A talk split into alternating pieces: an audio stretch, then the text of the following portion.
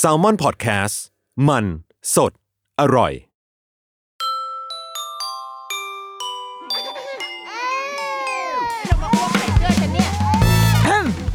เดอะรุกี้มัมคุณแม่มือสมัครเลี้ยงกับนิดนก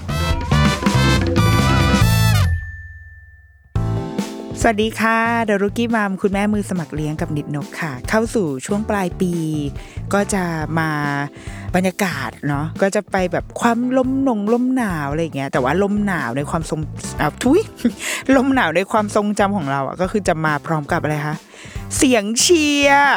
เสียงเชียร์ของกองเชียร์ในในบรรยากาศงานกีฬาสี โอ้น่ารักใช่ไหมบันเทิงดังนั้น วันนี้สิ่งที่เราจะนำมาแบบมาเล่ามาคุยกัน ก็เป็นเรื่องของกีฬาไม่สีกีฬากีฬาสีเดี๋ยวมันจะดูเป็นการเอ่อย้อนวัยเกินไป แล้วก็ที่โรงเรียนลูกยังไม่มีการแข่งขันกีฬาสีอะไรนะ แต่ว่าอาจจะเป็นไลฟ์สไตล์ของเราในตอนนี้ที่ ไปวุ่นยุ่งวุ่นวายอยู่กับบรรยากาศการเล่นกีฬาอะไรอย่างเงี้ยแล้วก็เป็นประเด็นที่จริง ๆ เราเคยคุยเรื่องกีฬาในรายการเนี่ยมา น่าจะคิดว่าประมาณสองสามครั้งนะคะ ซึ่งตอนนั้นน่ะลูกยังเล็กอยู่ คือไม่มีการเล่นกีฬาอะไรทั้งนั้นแหละเอาว่ามึงกินข้าวให้เข้าปากก่อนดีกว่ายังไม่ต้องไปพูดถึงเรื่องอื่น แต่ว่าพอมาตอนนี้คือตอนนั้นอะพอเราตอนที่เราคุยจำได้ว่าเคยสัมภาษณ์ คุณแม่คุณคุณพัชรีใช่ไหมเคยสัมภาษณ์ตอนนั้น คุณลูกเขาน่าจะเล่นกีฬาเทนนิส แล้วก็เล่นฟุตบงฟุตบอล แล้วก็เคยสัมภาษณ์คุณพ่อที่ลูกเป็นนักกีฬาฟุตบอลทีมชาติ เราก็ยังนึกภาพไม่ออกเท่าไหร่คือถามว่าสนใจไม่สนใจนะ เนื้อหามันน่าสนใจไปย้อนฟังได้นะคะ มีประมาณสองสาม EP แต่ว่าเรายังนึกภาพเมื่อลูกเราแบบอยู่ในวัยที่ทำอะไรพวกนี้ได้อะไม่ค่อยออก แต่ว่าไอประเด็นเรื่องการเล่นกีฬาการฝึกซ้อมการได้มีสกิลอะไรติดตัวเอาไว้บ้างเนี่ย มันก็เป็นสิ่งที่หลาย ๆ คนสนใจ เป็นงานอดิเรก หรือว่าความสามารถพิเศษที่คุณพ่อคุณแม่มักจะมองหากิจกรรมแบบแบบเนี้ยเอาไว้เป็นตัวเสริมเขาจะใช้คำว่ากิจกรรมนอกห้องเรียนอะไรแบบนี้เนาะวันนี้เลยอยากจะลองมาแชร์เรื่องการการเล่นกีฬาการแนะนำ introduce เรื่องกีฬาเข้าไปให้ลูกการออกกำลังกายใดๆทั้งหลายแหล่ซึ่งจากมุมเรามากๆ เพราะว่าเป็นคุณแม่ที่ไม่ได้เคย ไม่ได้เล่นกีฬาอะไรเป็นชิ้นเป็นอันเท่าไหร่ แล้วก็ มัวมัวๆซัวๆไป แต่ว่าโอเคเอาเอาเอาเอาไปในแบบเราก็แล้วกัน คือเราการนึกถึงการทำกิจกรรมอะไรพวกเนี้ยค่ะพวกกีฬาหรือกิจกรรมเสริมอะไรทั้งหลายแหล่เนี่ยสำหรับเรานะ จากการวิจัยส่วนตัว เรารู้สึกว่าวัยห้าขวบเป็นวัยที่ค่อนข้างพร้อมแบบก้าวกระโดด เมื่อเทียบกับสามหรือสี่ขวบสามขวบเนี่ยหลายคนบอกว่าโอ๊ยทำไปทำอะไรได้เยอะแล้วแต่ว่า อืมมันยังไม่ค่อยไม่ค่อยเสถียรอะ อารมณ์ เอาเอาว่าร่างกายอาจจะไม่เท่าไหร่ อารมณ์มันไม่ค่อยเสถียรเท่าไหร่ คือยิ่งโตมันก็จะยิ่งง่ายขึ้นในแง่แบบการมีสมาธิ จดจ่อการใช้กล้ามเนื้อมือกล้ามเนื้อเท้ากล้ามเนื้อใหญ่กล้ามเนื้อเล็กอะไรเงี้ยยิ่งโตมันก็จะยิ่งเสถียรกว่าสามขวบถามว่าเป็นเด็กที่รู้เรื่องไหมรู้เรื่อง เด็กอนุบาลอะอนุบาลหนึ่งยังรู้เรื่อง แต่ว่ารู้เรื่องมั่งไม่รู้เรื่องมั่ง เป็นโลกกึ่งจริงกึ่งฝันอยู่ประมาณหนึ่งพูดพูดอยู่สักพักมันจะเลี้ยวไปเรื่องอื่นที่มันฟังไม่รู้เรื่องใช่ไหมสามขวบ แต่พอวัยห้าขวบอะค่ะ เรารู้สึกว่าค่อนข้างพร้อมมาก ใช้คำว่าค่อนข้างพร้อม แต่ไม่ได้หมายความว่า ต้องไปเรียนทุกอย่างตอนห้าขวบนะ เอออันนี้อันนี้แบบเดี๋ยวมาหาว่าแบบโอ้ยคุณแม่ดิดนกเขาบอกว่าให้ฉันส่งลูกไปเรียนไม่ใช่นะแค่บอกว่าวัยห้าขวบสำหรับเราอะเรามองเห็นว่าว่าลูกเติบโตก้าวกระโดดทำอะไรได้ค่อนข้างค่อนข้างเสถียรทำกิจเข้าร่วมกิจกรรมอะไรอย่างด้วยตัวของเขาคนเดียวได้ ไม่ว่าจะเป็นกิจกรรมอะไรก็ตาม แล้วก็เขาเขาลองสิ่งใหม่ ๆ อยู่เรื่อยๆอะไรอย่างเงี้ย ทีเนี้ยตอนห้าขวบอะลูกเราอะ ก็ได้ ไปลองเล่น ตอนนั้นเขาไปลองเล่นแบดมินตัน เพราะว่าจริง ๆ มันเริ่มมาจากเราเนี่ยแหละ คือคุณแม่ที่โรงเรียนอะผู้ปกครองที่โรงเรียนอะนางก็คือพาลูก ซึ่งตอนนั้นเขาเป็นเด็กอนุบาลสามแล้วเนาะเขาก็หกขวบอะค่ะเขาพาลูกไปตีแบดอีนิดนกเนี่ย คืออยากตีแบดไม่ใช่อะไร ก็เลยบอกว่าแล้วคือแม่เขาพาลูกเขาไปตี แล้วก็ระหว่างที่รอลูกเล่นอะ คุณแม่ก็เลยจะหาอะไรทำก็จะตีแบดนั้นก็เลยหาตีแล้วก็เลยบอกว่าเอ้ยเอ้ยเรางั้นเราไปตีด้วย เดี๋ยวแต่เราเอาลูกไปด้วยนะ คือเอาลูกไปนั่งรอแล้วเราจะไปตีแบดเราก็ไปตีแบดปรากฏว่าลูกก็ไปนั่งไปยืนดูพี่เขาเรียนแล้วนางก็แบบ เหมือนก็อยากนึกสนุกอะคืออยากจะเรียนบ้าง แล้วก็อะได้อะถ้าอยากลองก็ก็ให้ลอง หลังจากนั้นนางก็เลยได้ลองเล่นแบดก็เล่นมาอยู่ประมาณเกือบปีค่ะ เปลี่ยนมีการแบบเปลี่ยนย้ายสนามบางเปลี่ยนคงเปลี่ยนครูบ้างก็เล่นกันมาอยู่เรื่อยๆจนกระทั่งเมื่อเร็วๆนี้ อยู่ดีๆเว้ยอะไรไม่รู้อะไรดนใจอะไรเข้าฝันว่านั่งอยากเตะบอลเท้าความไปก่อนว่า อีการอยากจะเตะฟุตบอลของของลูกเนี่ย คือเอาเอาเอาที่ตัวเราก่อน เราอะเป็นคนที่เราไม่ได้เตะบอลแต่ว่าเราดูบอลคือชอบเป็นกีฬาที่ชื่นชอบ โดยเฉพาะอย่างยิ่งตอนมัธยม ตอนเรียนมัธยมเนี่ยคือชอบมากดูบอลคือนอน อดตาหลับขับตานอนอะไรคืออีบอลยุโรปก็จะต้องเตะตีหนึ่งตีสองไม่รู้เป็นอะไร ถ้าแมตช์ไหนที่แบบพวกแมตช์ที่เป็นชิงถ้วยอะเดี๋ยวมันจะต้องได้ผลแพ้ชนะกันในวันนั้นอะ เคยดูจำได้ตอนนั้นแมนยูปะวะ อะไรสักสักแมตช์หนึ่งอะตอนมัธยมอะที่เล่น90นาทีไปละแล้วก็ต้องต่อเวลาอีกครึ่งชั่วโมงก็ยังไม่จบก็ต้องมาต่อจุดโทษอีกอะ คือนอนแบบพร้อมพระออกบิณฑบาตจริง ๆอะคือ คือไม่นอนแล้วอะโอเค วันนี้กูไม่นอนแล้ว ออกไปใส่บาตรแล้วอะเพราะว่ามันดึกมาก แต่ก็ตอนมัธยมแบบร่างกายของวัยรุ่นเนาะมันก็มีความแข็งแรงก็คือดูบอลติดตามมาโดยตลอด แต่ว่า พอเริ่มโตขึ้นพอเข้ามาหาลัยเนี่ย ความเหมือนเอาเวลาไปทำอย่างอื่นมากกว่า เหมือนเปลี่ยนจากดูบอลไปดูหนังแทน การดูบอลหรือว่าความชื่นชอบในกีฬาฟุตบอลอะมันก็เลยลดลงมาเป็นรองเรื่องอื่น แต่ว่าติดตามในระดับดูไฮไลท์คือไม่ต้องดูสดละ ราะว่าไม่รู้ดูยังไงด้วย คือไม่ค่อยเข้าใจกลไกการดูบอลในประเทศเท่าไหร่คือไม่ได้อัปเดตอะแบบมันต้อง แต่ก่อนมันต้องติดกล่องใช่ไหมติดดาวเทียม ติดกล่องจ่ายเงินเดือนละเป็นพันอะไรเงี้ยคือมันวุ่นวายอะแต่สมัยนี้เข้าใจว่ามันมันสามารถสมัครเป็นเฉพาะแพ็กเกจดูบอลได้ใช่ไหมถ้าถ้าเกิดใครมีข้อมูลก็คือเอามา comment ได้นะคะ แต่ว่าในตามความเข้าใจคือมันวุ่นวาย ถ้าดูก็คือดูบอลทัวร์นาเมนต์ที่มันถ่ายทอดสด เช่นแบบทีมชาติไทยหรือว่า เวลาที่มันถ่ายทอดทางฟรีทีวี แล้วเป็นเวลา prime time คือเป็นเวลาที่เราดูได้ คือตีหนึ่งจะให้ไปนั่งดูบอลคือไม่ดูละเพราะว่าขอนอนดีกว่า หรือว่าขอดูหนังดูซีรีส์แทนดีกว่า แล้วก็อาศัยว่าตื่นเช้ามากับมาดูไฮไลท์เอาติดตามข่าวว่าวันนี้ใครชนะอะไรเงี้ยก็หรือไม่ก็ดู feedเวลาบอลแข่งแล้วก็ดูเพื่อนใน Facebook ว่าอ๋อโอเค วันนี้ลิเวอร์พูลแพ้อะกูก็เงียบๆไปก่อน อะไรแบบเนี้ยคืออยู่ในอยู่ในความสนใจ แต่ว่าไม่ได้โฟกัสกับมันมากขนาดนั้น จนกระทั่ง เมื่อเร็วๆนี้ คือเราปีที่แล้วเนี่ยค่ะ ตอนประมาณปีที่แล้ว เพื่อนเพื่อนของนนนท์เนี่ยเพื่อนของลูกอะเขาก็เตะบอลเว้ยคือเหมือนแบบ นางตีแบตเสร็จแล้วนั่นไปเตะบอลอีนี่ก็คือเกิดแบบเพื่อจะเป็นนักกีฬา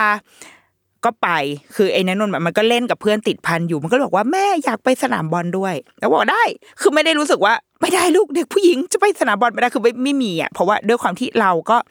เราก็คุ้นเคยกับกีฬาประเภทนี้ชื่นชอบ แล้วก็ถ้าลูกจะเตะบอลก็ดี เอาดิเอาเลยมันมันไม่ได้เดือดร้อนอะไรอะก็เลยพาไป วันนั้นตอนที่พาไปเนี่ย ก็เห็นเด็ก ๆเขาก็เรียนเล่นฟุตบอลก็แก้ก็แก้กันใช่ไหมลูกเราก็นั่งอยู่ข้างสนาม เราก็ไป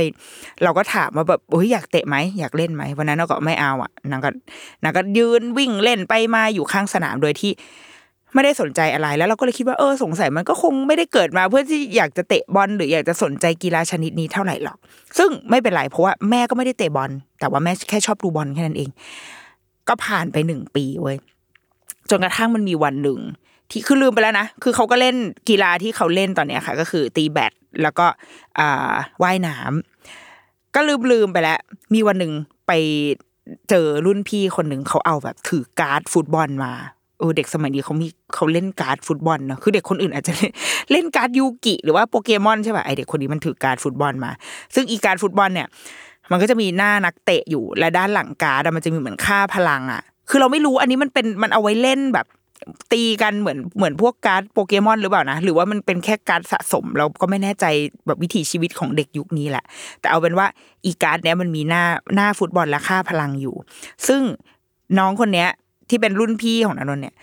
เขาจำได้หมดเลย เขาจำชื่อนักบอลและค่าพลังว่าใครแบบเขาเรียกโอกาสการทำประตูการเตะไซด์โค้งไซด์ก้อย การความอึดแบบตำแหน่งมุมซ้ายปีกซ้ายปีกขวาอะไรคือแบบแม่งจำได้หมดคือเป็นสายข้อมูล มันก็หยิบมา แล้วตอนนั้นนั่งกินข้าวกันแบบบรรยากาศแบบสบายๆอะแล้วเขาก็หยิบการ์ดอันนี้ขึ้นมา แล้วก็แบบเอ้ย คนนี้เรารู้จักไม่เรารู้จัก เพราะว่ามันจะเป็นการ์ดแบบนักเตะ 90น่ะ เป็นยุคแบบสตีฟแม็คมานามานอะไรเงี้ยปีเตอร์ชไมเคิลอะคือมันเป็นนักบอลเก่าๆซึ่งงงมากว่า อีคนเหล่านี้คือถ้าไม่เลี้ยงลูกก็คือเป็นโค้ชไปหมดแล้วอะคือมันไม่มีใคร ไม่มีใครอยู่ในโลกฟุตบอลแล้วทำไมยังมีการ์ดของอีคนพวกนี้อยู่วะก็เลยนั่งคุยกับเขาเหมือนไอ้น้องผู้ชายคนนี้เขาก็เขาก็เล่นกับเราเอ้ยแล้วแม่นี่น้องรู้จักคนนี้มาเอ้ยรู้จัก คนนี้โอ้เขาอย่างเก่งเลยคนนี้ตอนนั้นอยู่สเปอร์ใช่ไหมก็คุยกันคุยกันเรื่อยๆโดยที่ลูกเราก็นั่งอยู่ข้างๆเขาก็นั่งฟังฟังฟังไปแล้วพอเย็นวันนั้นนะคะคุยกับเขาอะแล้วเขาพูดกับบอกว่า เออ อยากเตะบอลแบบอยู่ดีๆก็พูดขึ้นมา เราก็บอกว่าได้ ถ้าอยากเตะบอลก็อยากไปลองไหมเขาบอกว่าอยากไปลอง เราก็เลยเริ่มหาข้อมูล พอดีว่ามันเคยมีคนที่เขารุ่นพี่เนี่ยที่ว่าเขาเคยไปเตะ มันคือสนามเดิมที่ลูกเคยไปดูเมื่อปีที่แล้วแล้วเอามันไม่สนใจนี่แหละ เราก็เลยลองเข้าไปหาข้อมูลในเฟซบุ๊กเฟซบุ๊กว่าโอเค มันมีมันมีสโมสร ซึ่งอะอันนี้เล่าให้ฟังเลย ว่าสมมุติว่าถ้าใครสนใจเนาะอีกีฬาฟุตบอลเนี่ย มันจะมีเขาเรียกว่าอะไรสนามฟุตบอล อันนี้โดยโดยส่วนใหญ่ที่เราเห็นนะ เอาว่าในละแวกบ้านเราละกันในโซนฝั่งธนเนี่ยพุทธมณฑลสายหนึ่งสายสองตลิ่งชันปิ่นเกล้าอะไรเงี้ย มันจะมีสนามฟุตบอลในร่มมันในมันใช้คำว่าในร่มเหรอ มันก็คือมีหลังคา แต่ว่าถ้าฝนสาดฝนตกก็เปียกอะ เป็นสนามฟุตบอลหญ้าเทียมที่พวก ผู้ชายอะเขาจะชอบแบบนัดกันเวลาแบบถ้าเกิดใครที่คุณพ่อเตะบอลอาจจะนึกภาพออกว่าอะเย็นเย็นมันก็เอาละใส่เปลี่ยนชุดเปลี่ยนสตั๊ดมันก็ไปเตะบอลบางทีเราก็ต้องไปนั่งรอใช่ไหมคะไอสนามพวกเนี้ยตอนกลางคืนน่ะมันจะเป็นของของผู้ใหญ่ก็คือเขามาเช่าเพื่อจะเปิดตี้เตะบอลกัน แต่ว่าในช่วงเย็นๆหรือว่าวันเสาร์อาทิตย์เช้าๆอะไรเงี้ยสนามพวกเนี้ยมันจะถูกเช่าโดยสโมสร ฟุตบอลเล็กๆของเด็ก ก็คือเป็นทีมฟุตบอลเด็กๆอะอย่างที่สนามที่เราไปเล่นนะคะจะมีทีมฟุตบอลของเด็กอะอยู่ประมาณสามสี่ทีมที่มาเช่าพื้นที่ ดังนั้น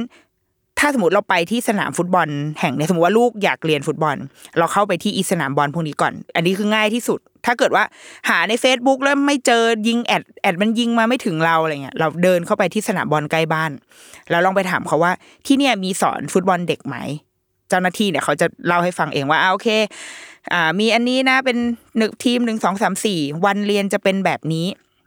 เราก็แค่เลือกทีม แล้วก็เลือกวันที่ที่เราว่างที่เราสะดวกอย่างของเราเราจะเรียนตอนเย็น ช่วงเย็นประมาณห้าโมงถึงทุ่มหนึ่งก็คือหลังเลิกเรียนให้มันเล่นอะไรไปแล้วก็มามาซ้อมบอลกัน แล้วก็กีฬาฟุตบอลเนี่ยจากการสังเกตจากการแบบดูเทียบกับกีฬาอื่นๆน่ะ ถือว่าเป็นกีฬาที่ค่าใช้จ่ายค่อนข้าง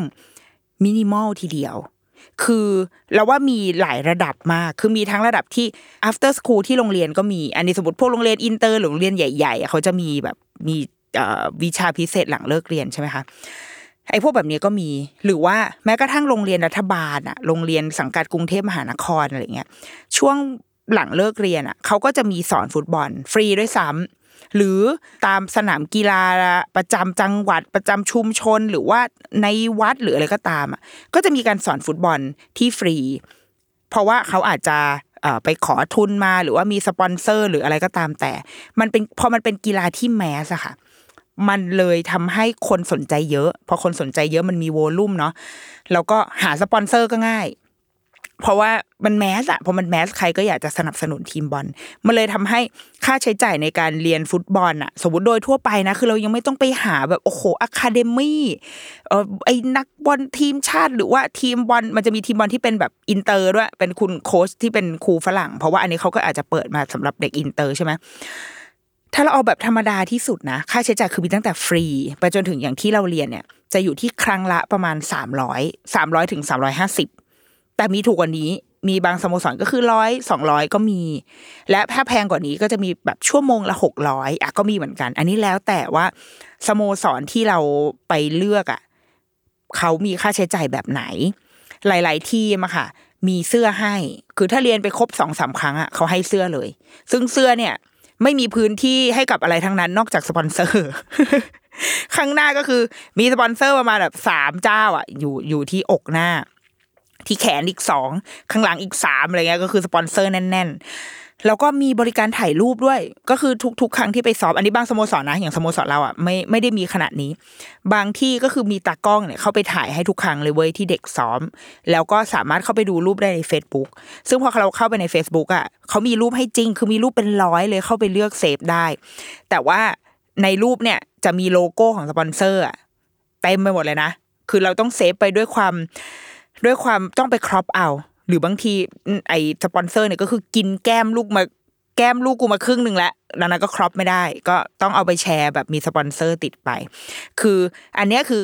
จะแล้วแต่ว่าเป็นข้อดีข้อเสียแล้วแต่คนมอง แต่สำหรับเราอะเรารู้สึกว่า มันก็โอเค คือราคามันมัน mass เมื่อเราเทียบกับว่าเราเคยไปเรียนแบดมินตันแบดมินตันเนี่ย ถ้าเรียนแบบอ่า เดี่ยวๆ คืออย่างตอนลูกเราเรียนจะเรียนเป็นกลุ่มประมาณกลุ่มเล็กอะค่ะ มันจริง ๆ คือใช้คำว่า private ก็ได้ แต่ว่าเราเซตกันมาเป็นกลุ่มเนื่องจากลูกยังเล็ก เด็กมันยังห้าขวบอะมันยังไม่ได้ต้องการความเป็นเลิศอะไร คือเน้นเอาสนุกมากกว่า ก็เลยจะเรียนกันประมาณสามถึงสี่คน จะเฉลี่ยตกคนละประมาณสามร้อยถึงสี่ร้อยบาท ไม่รวมค่าสนามนะ อันนี้คือคือค่าเรียนแบดถ้าเป็นกลุ่มไพรเวทนะคะจะราคาจะอยู่ประมาณนี้ แต่ว่า ถ้ามันจะถูกกว่านี้ก็คือต้องไปเรียนเป็นกลุ่ม กลุ่มแบบกลุ่มใหญ่เลยนึกถึงนึกภาพเวลาเราเรียนพละที่บ้านอะ เอ้ย ไม่ใช่เรียนพละที่โรงเรียนอะ ก็คือตีแบดเนี่ยห้าสิบคนเรามาตีพร้อมกันอย่างเงี้ย แล้วก็คุณครูก็จะให้เข้าแถวอะสมมติตั้งเป็นสามแถวอะแถวหนึ่งทำก่อน แถวสองไปทำอย่างอื่นรอ แถวสามทำอื่นรอแล้วก็เวียนกัน ถ้าเป็นลักษณะเนี้ยก็จะราคาย่อมเยาวลงมานิดนึงอันนี้มันจะเป็น feel แบบสโมสรของแต่ละคอร์ตแบดที่เขามีโปรแกรมฝึกซ้อม ดังนั้นเราจะเลือกเวลาไม่ได้ เราจะต้องเดินไปสมมติว่าเขาซ้อมทุกวันอังคารพฤหัสห้าโมงอ้าวงั้นเราก็ต้องเข้าไปตามนั้น แล้วก็ไปเล่นตามโปรแกรมที่เขาวางเอาไว้ แต่อย่างอันที่เราเรียนเนี่ย มันจะออกแนว p r i v a t e นิดนึง คือเราจัดเวลาไปว่าโอเคเราว่างวันนี้ คุณครูว่างค่ะอ่าว่างแมชแล้วก็ทำเรียนพร้อมกัน อันนี้แล้วแต่นะ แต่พอเป็นฟุตบอลปุ๊บอะเวลาก็เยอะ คือมีให้เรียนอะแทบจะทุกวันเลยตั้งแต่ เจ็ดวันเลยดีกว่าเอางี้ ตั้งแต่จันทร์ถึงอาทิตย์เนี่ยมีรอบเรียนเยอะมากเสาร์อาทิตย์ก็จะเป็นมีเช้ามีบ่ายมีเย็นคือ โอ้ยคือว่างเมื่อไหร่ก็ไปได้เลยอะ มัน เออ เข้าใจแล้วว่าทำไมเขาถึงแบบเล่นกีฬาที่มัน mass mass แต่เพราะมันเพราะมันง่ายมากในการจะเข้าถึง แล้วก็ค่าใช้จ่ายไม่ไม่แรงเลยสามร้อยห้าสิบนี่คือเรียนสองชั่วโมงนะแบดมินตันเนี่ยสี่ร้อยห้าคือเฉลี่ยแล้วเราเสียเงินครั้งละประมาณสัก หกเจ็ดร้อยอะว่าหนึ่งชั่วโมงนะในนี่เรียนกับเพื่อนด้วยนะ คือหนึ่งชั่วโมงอะไม่ได้เป็นหนึ่งชั่วโมงของเราคนเดียวเลยนะก็คือหันหารกันอะก็เฉลี่ยเฉลี่ยก็ได้ไปคนละประมาณยี่สิบนาทีอะไรเงี้ยที่เหลือมันก็เล่น ถ้าถ้าเอาในแง่ค่าใช้จ่าย เราก็คิดว่ากีฬาฟุตบอล หรือกีฬาที่มันแมสแมสอื่น ๆ มันก็ยังพอมีนะแล้วว่ายน้ำเนี่ยก็แมสเหมือนกันก็ค่าใช้จ่ายก็ ถ้าเราไม่ได้ไปเรียนแบบเหมือนสมัยที่ลูกเราเล็กๆอะตอนลูกเล็กๆอะที่แบบโอ้ย ไปจับดำน้ำร้องเพลง twinkle แล้วก็จับมันดำน้ำโยนมีอุปกรณ์เล่นครึ่งชั่วโมงเป็นหมดไปเจ็ดแปดร้อยใช่ไหมคะถ้าโตแล้วเริ่มชินกับน้ำแล้ว แล้วไปเรียนแบบตามสโมสรเขาจะไม่ใช่สโมสร sport club อะเออคืออย่างเราอะเรียนใน sport club ราคาก็จะมินิมอลมากเหมือนกัน ก็จะชั่วโมงละแบบร้อยสองร้อยคือมันไม่ได้แพงมาก ถ้าเราไม่ได้จ้างครูส่วนตัวหรือว่า ไปเรียนในที่ที่เฉพาะทางมาก ๆ มีอุปกรณ์เยอะแยะ อันนี้ก็คือเรียนว่ายน้ำอะเหมือนเราเรียนตอนเด็ก ๆ อะไรอย่างเงี้ย มันก็จะราคาจะมินิมอล ฟุตบอลก็เป็นทางเลือก ถ้าเกิดใครอยากได้แบบความมินิมอลเนาะ อะอันนี้ให้ข้อมูลเรื่องราคาไปก่อน เราก็หาข้อมูลไป เราก็ไปเจอว่าโอเคมีมีสโมสรนี้อยู่ในสนามนี้เดินทางได้ใกล้มากใกล้โรงเรียนขับ มาจากโรงเรียนลูกประมาณไม่เกินสิบนาทีอะแล้วก็เป็นทางกลับบ้าน คือมันเป็นเป็นรูทที่โอเคมาก ๆ ก็เลยสมัครไป ก็พาเขาไปลองเรียนดู ทีมที่ลูกเรียนเนี่ยค่ะ เขาจะแบ่งออกเป็นคือเขารับได้ตั้งแต่ห้าขวบ จริง ๆ เล็กกว่านั้นก็ได้ อืแต่ว่าเหมือนแนะนำอะจะอยู่ที่ห้าขวบไปจนถึง เท่าที่เราเห็นนะ มีเด็กมปลายประมาณสิบเจ็ดสิบแปดมาเรียน ทีเนี้ยในการในการเวลาเขาเรียนกันนะคะ เขาจะแบ่งเป็นประมาณสามถึงสี่กรุ๊ป แล้วแต่จำนวนเด็กที่เข้าไปเรียนในวันนั้น ไอีกรุ๊ปแรกเนี่ยก็คือ group group สุดยอดแห่ง starter อะคือแบบมึงเล่นไม่เป็น คือมา มาด้วยจิตใจอยากจะมาแบบมาตะโกนมาวิ่งมาวิ่งปล่อยพลังเฉยๆกรุ๊ปเนี้ยก็คือกรุ๊ปแบบ beginner สุดๆ ซึ่งตอนนี้ลูกเรายังอยู่ในกรุ๊ปนี้อยู่ แล้วก็จะมีกรุ๊ปที่โตขึ้นมาหน่อย คือเริ่มคุ้นชินกับการการใช้ลูกบอลและมันใช้คำว่าใช้ลูกบอลอาจจะแปลกๆคุ้นชินกับการการบังคับบอลอะเออคือสามารถบังคับลูกบอลได้ เริ่มใช้เท้าในการแบบ จับบอลเป็นมากขึ้นแล้ว แล้วก็สรีระร่างกายเริ่มโตขึ้นแล้ว เด็กกลุ่มนี้จะอยู่ประมาณสักเราว่าประมาณแปดขวบแปดถึงสิบแปดถึงสิบถึงสิบสองจะวนๆอยู่ในกลุ่มนี้กลุ่มถัดมาจะอยู่ที่ประมาณสิบเอ็ดถึงสิบห้าหรือว่าสิบสิบสามอะไรประมาณเนี้ยค่ะ คือโตขึ้นมาหน่อย เทคนิคได้แล้วก็จะต้องเริ่มแบบเหมือนเริ่ม เริ่มฝึกเทคนิคที่มันเข้มข้นมากขึ้น แล้วก็เริ่ม เริ่มจริงจังอะมีการแบบส่งไปส่งมาแล้วก็ยิงประตูอะไรเงี้ยแล้วก็กลุ่มสุดท้ายก็คืออืมสิบสามสิบสี่ขึ้นไปไอ้พวกนี้ก็คือแอดวานแหละคือออกแนวนักกีฬามาเรียนจะเป็นนักกีฬาโรงเรียน นักกีฬาสโมสรหรืออะไรก็ตามก็จะมาเรียนในกลุ่มนี้ มีการแข่งขันกันแบบจริงจัง เท่าที่เราเห็นนะเท่าที่เราเห็นดูลูกเล่นอะในแต่ละหนึ่งครั้งที่เขาไปอะค่ะ มันจะหมดเวลาไปกับการวอร์มร่างกาย การแบบการออกกำลังกายอะเยอะมากกินเวลาประมาณเกือบสี่สิบนาทีที่ไม่ได้เกี่ยวข้องกับฟุตบอลเลย แต่เป็นแบบ physical ล้วนๆ ตอนแรกก็คือมายืดยืดกันนะยืดเส้นยืดสาย พอยืดยืดเสร็จก็จะแยกตามกลุ่มแหละว่าแต่ละกลุ่มเนี่ยอายุเท่าไหร่ก็แยกแยกกันไป แล้วเขาก็จะเริ่มแบบวิ่งแบบเป็น pattern อะถ้าใครเตะบอลใครเล่นกีฬาน่าจะนึกออกว่า มันจะมีการวิ่งแบบยก ยกขายกเข่าสูงสูงวิ่งแล้วก็กระโดดไปด้วยวิ่งยืดขาวิ่งสไลด์ทำแบบหลายท่าทำอีสิ่งเนี้ยอยู่เกือบสี่สิบห้านาทีนานมาก โดยไม่เกี่ยวกับฟุตบอลเลยนะเออแต่ซึ่งเราสำหรับเราที่เฝ้ามองอยู่เรารู้สึกว่าเอ้ยดีว่ะ มันคือการแบบไปออกกำลังกายชัดๆเลย คือเขาออกกำลังกายอะแบบได้วิ่งเยอะมากแล้วมันสนุกเพราะว่ามันมีเพื่อน ซึ่งเพื่อนเนี่ยไม่ใช่เพื่อนเขาด้วย เป็นเพื่อนที่ไปเจอกันที่สนามนั่นแหละ แต่พอมันได้แบบมันวิ่งอยู่ด้วยกันอะ เด็ก ๆเขาเข้ากันได้ง่ายอะเขาก็จะแบบชวนกันคุยระหว่างรอคนอื่นวิ่งอะไรเงี้ยมันก็เพลินๆไป พอหลังจาก 45 นาทีแรกปุ๊บก็จะเริ่มเริ่มไปเอาลูกบอลมาแล้วแต่ว่าลูกบอลในวัยนี้ค่ะ ของกลุ่มลูกเราที่เป็น beginner เนี่ย ก็จะยังไม่เตะ จะยังไม่ได้เอามาแล้วแบบโอ้โหเลี้ยงเลี้ยงเลี้ยงเลี้ยงยังไม่ใช่แบบนั้น วิธีการที่เราเห็นโค้ชใช้อะค่อนข้างค่อยเป็นค่อยไปมาก ๆ คืออ่าเอาลูกบอลมาใช้มือก่อนนะตอนแรกให้ใช้มือ เอามือจับบอลแล้วก็วิ่งวิ่งวิ่งกันไป ฝึกการฟัง การหยุดการดูเพื่อน เพื่อนคนนี้ไปตรงไหนเราคือมันเป็นสกิลพื้นฐานของการเล่นฟุตบอล เราเดาว่าแบบนั้นนะเพราะว่าเราก็ต้องมองด้วยอะเวลาเราได้บอลมา เราต้องมองว่าเฮ้ยโอกาสของเราอยู่ตรงไหน คือเราต้องมองเห็นคนอื่นด้วย ในขณะเดียวกันก็ถ้าเท้าการบังคับบอลด้วยเท้าอะ มันยาก กว่ามืออยู่แล้วถูกไหมคือเราใช้มือได้เก่งกว่าในเด็กเล็ก เท้ามันยังไม่ มันยังไม่แข็งแรงพอที่จะแบบโอ้โหไปล็อกเลี้ยงหลบบอลอะไรขนาดนั้น ก็ใช้มือจับไปก่อน มันก็ทำให้เด็กรู้สึกว่าทำได้ ยังแบบฉันยังทำได้อยู่ฉันบังคับมันได้อยู่ ก็เล่นเป็นเกมไป เล่นเป็นเกมไปจนแบบก็มีอีกประมาณครึ่งชั่วโมงเหมือนกันอะคืออีกนานมาก จะได้กว่าจะได้แบบโหจับฟุตบอลแบบใช้เท้าจับอะใช้เท้าฝึก skill ฟุตบอลจริง ๆอะประมาณสัก ครึ่งชั่วโมงหรือยี่สิบนาที หลังเลยที่เริ่มอ่า มีการแบบวิ่งวิ่งเลี้ยงบอลไปแบบช้าช้ากลิ้งกลิ้งกลิ้งกลิ้งด้วยเท้าอะเนาะเขาใช้คำว่าอะไรไม่รู้อะเอาเท้ากลิ้งกลิ้งคลึงคลึงบอลแล้วก็เตะอะไรแบบเนี้ยวนอยู่แค่เนี้ยประมาณสักครึ่งชั่วโมงขึ้นน้อยกว่าตอนที่ใช้ร่างกายตอนแรกแน่นอน แล้วก็ก่อนจะจบก็มีมีการเกมเล่นเกมอะไรเล็กน้อย แล้วก็ cool down แล้วก็กลับบ้านสองชั่วโมงหมดไปแบบนี้วนไปเรื่อย ๆ ซึ่ง ตอนแรกครั้งแรกที่ลูกเราไป ด้วยความที่เขาไปคนเดียวอะค่ะ คือเขาไม่มีเพื่อนไป คือกีฬาแมสขนาดนี้แต่ไม่มีใครเล่นกับลูกกูเลยว่ะเขาไปคนเดียวแล้วก็เป็นเด็กผู้หญิงคนเดียวในในรุ่นอายุนี้อะในวัยเล็กประมาณเนี้ยคือที่ที่สนามที่ไปเตะด้วยกันเนี่ยมีเด็กผู้หญิงอีกคนนึงแต่เขาโตแล้วเราว่าเขาน่าจะสักสิบขวบได้แล้วอะค่ะ ซึ่งช่วงวอร์มอะหรือช่วงพักอะเขาก็จะเป็นมามาจับ เป็นเด็กผู้หญิงด้วยกันได้แหละ แต่พอเวลาเรียนอะเวลาที่ต้องไปลงสนามจริง ๆ ก็คือเขาก็จะอยู่อีกอีกลีกหนึ่งเขาไม่ได้อยู่ในลีกนี้ เราก็กังวลเหมือนกัน คือเราเฝ้ามองเหมือนกันว่า เอ๊ะลูกเรามันจะโอเคปะวะเพราะว่ามันเป็นเด็กผู้หญิงคนเดียวไปแบบไม่มีเพื่อนเลย ซึ่งครั้งแรกๆอะเราก็อาไปนั่งอยู่ในสนามด้วย เป็นกำลังใจให้ แต่ว่าพอผ่านไปได้วีคสองวีคเฮ้ยมันอยู่ได้ว่ะ เหมือนเขาเริ่มมั่นใจมากขึ้น เริ่มคุ้นเคยกับ กับโค้ดคุ้นเคยกับผู้คนที่เจอเด็ก ๆ ที่ร่วมสโมสรเดียวกันร่วมทีมเดียวกัน แล้วก็เดชะบุญว่าเด็ก ๆ ที่อยู่ในทีมเดียวกันอะน่ารักน่ารักแบบน่ารักทุกคนเลย คือคืออ่าเราว่าความลูกสาวเนาะบางทีเราก็จะกังวลว่าแบบโหไปเจอเด็กผู้ชายมันมันเล่นแรงมันแบบยังงุนอย่างงี้จากการเฝ้าดูของเราก็คือ เป็นเด็กผู้ชายแบบ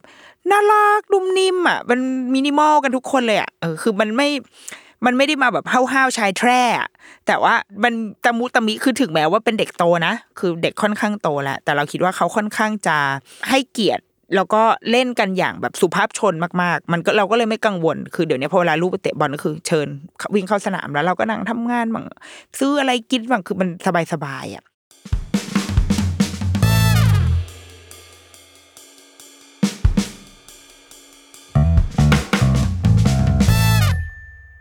เขาก็เล่นฟุตบอลมาเรื่อยๆ จากตอนแรกเรายังเห็นว่าพอบอกว่าให้จับบอลด้วยเท้าเขาก็ยังไม่มั่นใจเขาก็จะใช้มือหรือบางที ถ้าอะไรที่เขาไม่มั่นใจเขาก็จะยังไม่ทำซึ่งโค้ดก็แสนดีมากนะคือโค้ดก็ไม่ไม่ห้ามเลย คือโค้ดก็แบบได้อะอยากพักใช่ไหมได้ เพราะว่าอาจจะเห็นว่าเขายังเล็กอยู่ คืออาจจะแบบณตอนที่เริ่มเนี่ยคือห้าขวบเอ้ยหกเออเริ่มเพิ่งตอนหกขวบต้นๆเลย ไปเรียนโค้ดก็อาจจะเห็นว่าเออมันมันยังเล็กอยู่ก็ไม่ได้มีประโยชน์อะไร แล้วก็คือมองคงมองเห็นเป้าหมายทั้งของเราและแม่ และจริง ๆ ก็คือของโค้ชด้วยค่ะ คือ ทีมเนี้ยเขาก็ไม่ได้ให้ยังไม่ได้ให้ความสำคัญว่าจะต้องสร้างแบบนักกีฬา แต่ว่าสิ่งสำคัญที่เป็นเป้าหมายของเด็กในวัยนี้คือ อยากให้ร่างกายแข็งแรงได้ออกกำลังกาย แล้วก็สร้างวินัยสร้างทีมเวิร์กได้เห็นเพื่อนอยู่ในสายตาผ่านกระบวนการใช้กีฬาฟุตบอลอะไรแบบเนี้ย มันเลยทำให้โค้ชไม่ได้มายุ่งวุ่นวาย หรือว่ามาเฮี้ยบมาเยอะกับลูกเรา ซึ่งอันเนี้ยเราพอใจมากๆ เพราะว่าถ้ามันออกไปอีกแบบหนึ่งอะเราก็จะไม่เรียนต่อเหมือนกัน เราก็จะไม่เอา เพราะว่าเราคิดว่าเราก็มีหน้าที่ในการในการ curate กิจกรรม หรือว่า curate สิ่งที่ลูกเราจะไปทำอะและเราไม่จำเป็นที่จะต้องต้องทนกับวิธีการที่มันขัดแย้งกับสิ่งที่เราเชื่อ เราว่า เรามีสิทธิ์คือเราเป็นเราก็คือลูกค้าคนหนึ่งถูกไหมแต่ว่าเราไม่ได้อยากมองว่ามันเป็น service หรือว่ามองว่าโอ้ฉันเป็นฉันมีเงินแล้วฉันก็จะต้องเออเธอจะต้องทำตามแบบฉันแต่ละว่า ในตลาดการเรียนการสอนทุกอย่างเลยนะกีฬาฟุตบอลดนตรีอะไรก็ตามอะมันมีครูมีโค้ชอยู่เยอะมาก ในในโลกใบนี้ที่แต่ละคนมีแนวทางแตกต่างกันไป แล้วมันจะต้องมีหนึ่งคนที่แนวเขาไปกับเราได้ เราหาคนนั้นให้เจอแล้วเรา เราเลือกคนนั้น แล้วเราจะสบายใจไม่งั้นมันจะขัดกับสิ่งที่เราเชื่อ สิ่งที่แนวทางที่เราเลี้ยงลูกมาตลอด แต่ว่าอะพอส่งลูกไปที่นี่แล้วกูต้องมาทำอะไรแบบนี้ แล้วก็มานั่ง suffer นั่งเสียใจมานั่งซ่อมแซมลูก ซึ่งมันแบบ มันไม่คุ้มกันสำหรับเรามันไม่คุ้ม เพราะว่าลูกยังไม่ต้องเรียนสิ่งนี้ก็ได้ คือเราเอาลูกกลับบ้านไปกินข้าวไปเล่น เอ่อไปเล่นที่บ้านก็ได้อะถูกไหมไปนั่งดูอ๋อเจ้าด้วยกันก็ได้ แต่ว่าถ้าเราเลือกจะใช้เวลานี้แล้ว เราก็มีหน้าที่เหมือนกัน เราเป็นพ่อแม่ก็คือมีหน้าที่ต้องคิวเรตต้องต้องเลือกว่าโอเค นี่คือสิ่งที่ไม่ขัดไปจากแนวทางที่เราทำแล้วไป แต่ถ้าไปลองแล้วมันขัดออกออกเลยเว้ย แล้วไปหาที่อื่น ที่มันที่มันตรงอะ สักที่มันจะต้องตรงสุดท้ายเดี๋ยวแล้วพอเราไปคุยกับคุณแม่คนนั้นคนนี้รุ่นพี่ไปเรียนที่นี่เดี๋ยวเราจะเห็นเองอะยังไงธรรมชาติมันจะพาเราไปหาที่ที่เราไอไปได้อยู่แล้ว แล้วเรามาเจอที่นี่เรารู้สึกเฮ้ยเราโอเค ก็เลยเขาก็เรียน เรารู้สึกว่าเราเราโอเคมากๆ แล้วพอวันหนึ่งตอนแรกบอกว่าอยากลองเตะบอลมีวันหนึ่งที่อ่าที่สโมสรเขามีการแข่งเขาจัดแข่งคือปกติอีอีลูกเนี่ยไม่เคยรวมทีมมาก่อน คือเป็นการเล่นแบบวิ่งเล่นอะไรไปคนเดียวอะเล่นเล่นเหมือนที่เราเล่าให้ฟังอะค่ะ ก็คือ เตะเตะมั่วๆไปอะไรเงี้ยจนวันหนึ่งเขามีการบอกว่าเฮ้ยเขาจะรวมทีม แล้วก็เป็นการแข่งนัดกระชับมิตร นัดก็ใช้คำว่านัดอุ่นเครื่องเออใช้คำว่านัดอุ่นเครื่อง เราก็เลยถามว่าอยากไปไหมลูกบอกว่าอยากไปเอาก็เลยพาไป แต่เป็นการพาไปในแบบที่ไม่รู้เลย คืออีลูกเนี่ย ยังไม่เคยดูบอลอย่างจริงจังมาก่อน ไม่รู้ว่าเล่นยังไง ไม่มึงเรียนฟุตบอลแต่ไม่รู้ว่าเล่นยังไง ไม่รู้ว่าเล่นยังไง ไม่รู้ว่าแบบยึกมาทำมันมันต้องยังไงนะคือไม่ไม่ไม่มีใครรู้มาก่อน แล้วอีรุ่นที่นางไปเล่นเนี่ยมันคือรุ่นห้าถึงหกปี คือเราไม่อยากใช้คาว่าแข่ง เพราะว่า เพราะมันมันไม่แทบไม่ห่างไกลจากคำว่าแข่งมากอะใช้คาว่าเล่นเป็นทีมดีกว่า เพราะก่อนอันนี้ไม่เคยรวมทีมมาก่อน เราก็เล่นเป็นทีมของเราเว้ยห้าหกขวบ แล้วก็ไอีทีมฝั่งตรงข้ามวันนั้นใส่เสื้อสีแดง ก็ห้าหกขวบเหมือนกัน แต่ของเขาดูเป็นผู้เป็นคนกว่าของเราเยอะมากของเราก็คือเป็นแบบกระปอกกระแป๊กอะเออยืนยืนกันอยู่ห้าหกคน พอเริ่มเป็นเด็กซึ่งเราค่อนข้างเชื่อมากว่า เป็นเด็กประมาณห้าคนหกคน ในวัยห้าหกขวบเนี่ย ที่มีหนึ่งคนเท่านั้นที่รู้ว่าฟุตบอลเล่นยังไง ที่เหลือก็คือ กูมาทำอะไรตรงนี้ มาอยู่ที่สนามนี้ได้ยังไง พอเริ่มเป่าปี๊ดมันก็มันก็เอาลูกบอลเลยเตะเตะเตะเตะมาไอเด็กคนหนึงเตะเตะเตะส่งแบบเลี้ยงเลี้ยงเลี้ยงไป คือวัยนี้มันจะไม่ค่อยส่งให้ใครเนาะคือเขาเลี้ยงเองยังไม่ค่อยจะถูกเลยจะไปให้ส่งให้ใครมันก็เลี้ยงเลี้ยงเลี้ยงเตะเข้าประตู เย่ ประตูตัวเอง ทีมกูนี่แหละ ทีมสโมสรของดิฉันนี่เอง น้องคนนั้นก็คือยิงเข้าประตูด้วยความมั่นใจปรากฏเป็นประตูตัวเอง ก็ฮาฮาขี้แตกอีพวกพ่อแม่ที่ยืนกันอยู่ก็คือฮาเพราะว่าคือพอเป็นเด็กห้าหกขวบอะ มันก็ยังเราไม่ได้สนใจอะไรหรอกก็คือเอาตลกตลกเสร็จแล้วเอ่อคิดว่ากรรมการน่าจะไปบอกว่า ไอ้หนูไอ้เรายิงไปฝั่งนี้นะลูกอมันก็พอเข้าใจละก็เริ่มเล่นกันต่อได้ วันนั้นเราไม่รู้ว่ายิงกันมากี่ลูกเพราะเขาไม่มีการนับคะแนน คือเป็นการเหมือนเอาเด็กไปเล่นนะคะ แต่สิ่งที่เราเห็นก็คือลูกเราอะเขาก็พยายามจะเข้าใจเกมนี้ เพราะว่าเขาเขาไม่เคยรู้จักมาก่อนมันเป็นการแบบ เป็นการ on the job training สุดๆอะคือเดินเข้าไปอยู่ในสนามแล้วก็พยายามมองสังเกตว่าโอเคมันเล่นยังไงนะแต่ว่าเขาขยันมากคือเขาวิ่งมีลูกบอลอยู่ตรงไหนกูวิ่งตาม ไม่มีใครสนไม่มีไม่มีตำแหน่ง ทุกคนเป็นกองหน้าเป็นกองหลังเป็นปีกซ้ายเป็นปีกขวา แล้วเป็นผู้รักษาประตูได้ในหนึ่งคน วิ่งไปอะบอลอยู่ไหนกูวิ่ง ตามกันไปเป็นแพรปับปับปับปับปับปับวิ่งไล่วิ่งไปหาบอลวิ่งแม้กระทั่งเพื่อนตัวเองจับบอลอยู่มันก็วิ่งไปอยู่ข้างๆ เพื่อน จนแบบ ถ้าเราดูรูปที่ถ่ายออกมา จะเห็นว่ามีเพื่อนเลี้ยงบอลอยู่ และลูกดิฉันจะอยู่ข้างๆ ซึ่งตามหลักแล้วอะมันควรจะอยู่แบบ ไกลกันหน่อย ถูกไหมเพื่อจะได้ส่งบอลกันได้ แต่อันนี้ก็คือเหมือนวิ่งไปเป็นเพื่อนอะกลัวเพื่อนเหงาอ๋อเธอเลี้ยงบอลอยู่เหรอฉันจะวิ่งไปอยู่ข้างๆเธอเอง แล้วมันก็วิ่งไปวิ่งเห็นรูปลูกกูอยู่ในทุกรูปเลยเพราะว่าพยายามอยู่ใกล้บอลหรือจริงมันหากล้องวะมันอยากติดอยู่ในรูปหรือเปล่าวะก็วิ่งเยอะมาก จนแบบจนสุดท้ายวันนั้นก็ผ่านไปได้ด้วยดีเนาะแต่มันจะมีน้องคนหนึ่งอายุหกขวบเหมือนกันค่ะ แต่เขาเป็นหกขวบปลายปลายๆหกขวบแบบใกล้จะเจ็ดละคือคนนี้เก่งมากเลยนะเว้ย คือล็อกหลบก๊อกแก๊กเทคนิค เทคนิคแพรวๆมาก ไอ้น้องคนนี้ยิงไปคนเดียวแล้วว่ามีสิบลูกจริงอะคือคือเขาเทคนิคเขาเหนือชั้นแบบว่า ตอนนี้น่าจะอยู่อะคาเดมี่สักที่ได้แล้วล่ะ ถ้าเตะขนาดเนี้ยเขาก็เล่นเก่งมาก ปรากฏว่าโค้ดอะ พอช่วงพักโค้ดก็บอกว่า เอ้ย มานี่เนี่ยมาคุยแบบเอ่อถามโค้ดก็ถามว่า วันนี้ยิงไปกี่ลูกแล้ว ไอ้น้องก็เขินมันก็แบบไม่ได้ตอบเป็นเด็กผู้ชายเขินๆนะเนาะแล้วโค้ดก็ชวนบอกว่า แบบอยากจะชวนแบบทำภารกิจ อยากให้ลองแบบท้าทายตัวเองนิดนึงลองแบบถ้าได้บอลแล้วอะลองแบบเตะให้เพื่อนดูสิเพราะว่าเราอะยิงเยอะแล้วลองเตะให้เพื่อนดู ดูซิว่าเราจะแบบส่งบอลให้เพื่อนได้ไหมสามารถแบบเอาบอลออกจากเท้าตัวเอง ให้คนอื่นได้หรือเปล่าอะไรเงี้ยเฮ้ยเรารู้สึกว่ามันน่ารักมากนะคือเขาพยายามที่จะ เกลี่ยให้ให้เด็กรู้สึกว่า เออ มันมีคนอื่นอยู่คือสกิลเขาได้ละถัดไปก็คือการแบบสิ่งที่ต้องพัฒนาต่อก็คือการแบบส่งบอลการแอดซิดให้เพื่อนบ้างอะไรเงี้ยเรารู้สึกว่าน้ำเสียงหรือว่าวิธีการที่โค้ชใช้คุยกับเด็กอะค่ะ มันน่ารัก หรือว่ามีตอนหนึ่งที่อ่าต้องมีเด็กไปเป็นโก อันนี้เป็นรุ่นโตกว่าเรารุ่นหนึ่งเป็นหกเจ็ดขวบอ่าเด็กคนหนึ่งที่ต้องไปเป็นโก ก็คือเวียนกันเป็นโก เพราะว่า ด้วยวัยนี้มันยังไม่เลือกตำแหน่ง แล้วก็บางทีอะก็ไม่ค่อยมีใครอยากเป็นโก เพราะทุกคนอยากเล่นใช่ไหมอยากลงไปวิ่งเล่น โค้ดก็เลยใช้วิธีการเวียน พอมันเวียนมาถึงเด็กคนหนึ่งอะมันก็ใส่ถุงถุงมงถุงมือแล้วโค้ดก็บอกว่า ถ้าลูกมาแรงไม่ต้องรับนะครับ โค้ดไม่ได้สนใจเอ่อสกอร์ไม่ไม่ได้สนใจแพ้ชนะ ดังนั้นถ้ามีลูกที่มาแรงไม่ต้องรับนะ รับในลูกที่เรามั่นใจเท่านั้นแต่ว่าถ้าไม่มั่นใจหรือว่าลูกมาแรงหรืออะไรไม่ต้องรับเซฟตัวเอง โอ้เราว่ามันแบบ มันน่ารักมากแล้วเรานึกไปถึง นึกไปถึงตอนที่เคยสัมภาษณ์คุณพ่อคนหนึ่งที่ลูกเป็นนักกีฬาค่ะ เราชอบ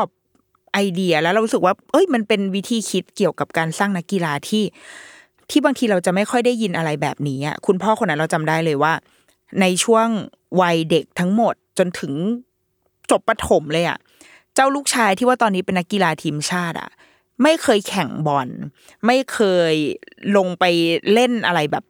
แบบชิงถ้วยอะไรเงี้ย ไม่เคยทำเลย สิ่งที่ทำก็คือเล่นฟุตบอล เล่นฟุตบอลตอนเย็นเล่นกับพ่อเล่นกับที่โรงเรียนคือฟุตบอลอยู่ในชีวิต แล้วก็นอนเร็ว